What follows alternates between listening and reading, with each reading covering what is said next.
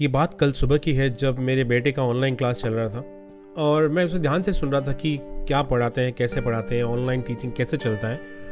और वो कुछ तो विषय चल रहा था जहाँ पर उनको बताया जा रहा था कि रिलीजन क्या होता है? हिंदू, मुस्लिम, सिख, ईसाई क्या होते हैं? उनको स्पेलिंग बताई जा रही थी।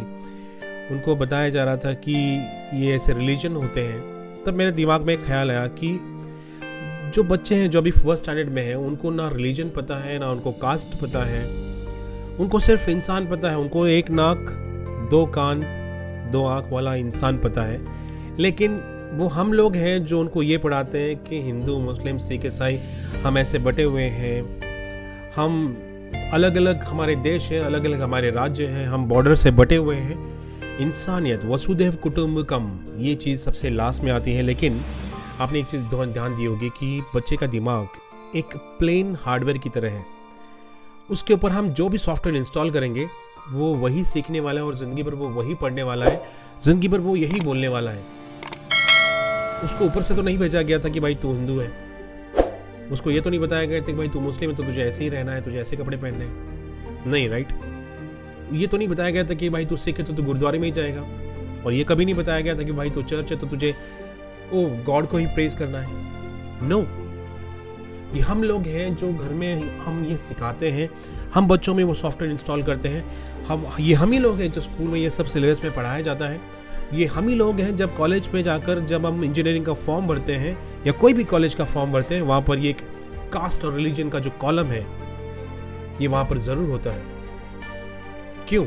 और फिर हम कहते हैं कि हमारा देश दुनिया में ऐसा अकेला देश है जहाँ पर इतने सारे धर्म हैं, इतने सारे लोग हैं जो एकता और के साथ रहते हैं। लेकिन ये तभी होगा जब कास्ट और रिलीजन का कॉलम उस कॉलेज के एडमिशन फॉर्म से हटेगा। जब हम बच्चों को ये सिखाना बंद करेंगे कि रिलीजन क्या होता है, इंसानियत के बारे में पढ़ाना शुरू करें, ह्यूमैनिटी के बारे में बताना शुरू करें और याद रखिए, यकीन कीजिए, वही हमारी असली जीत होगी। मैं आप सबसे रिक्वेस्ट करता हूँ कि कोशिश कीजिए बच्चों को बड़े लेवल पे पढ़ाने के लिए कि वसुधैव कुटुंबकम, ये चीज़ क्या होती है? फाइनली एक छोटा सा एग्ज़ाम्पल देना चाहता हूँ। जब मैं दुबई में था तो वहाँ पे मैंने एक मराठी कपल देखा। फैमिली देखी। तो जब वो मराठी में बात कर रहे थे या हिंदी में बात कर रहे थे, बहुत अच्छा लगता है क्योंकि मैं देश के बाहर हूँ तब हमारा देश का प्यार बहुत जागृत हो जाता है। हम खुद जाके बात करते हैं हाय हेलो वो भी खुश हो जाते हैं। अरे वाह इंडियन मिला इंडियन मैं मराठी मिला। अरे वाह, ये कितनी अच्छी बात है। लेकिन वही फैमिली जब मुझे दिल्ली में मिलती है तो मुझे उसका कोई क्रेज़ नहीं। इंडियंस हैं। हर जगह वही देखो इंडियंस हैं। वही फैमिली मुझे अगर पुणे में मिले तो कोई क्रेज़ नहीं, कुछ भी नहीं होगा। अरे नॉर्मल सी बात है।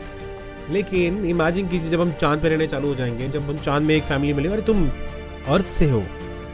वो फीलिंग लाना बहुत इंपॉर्टेंट है।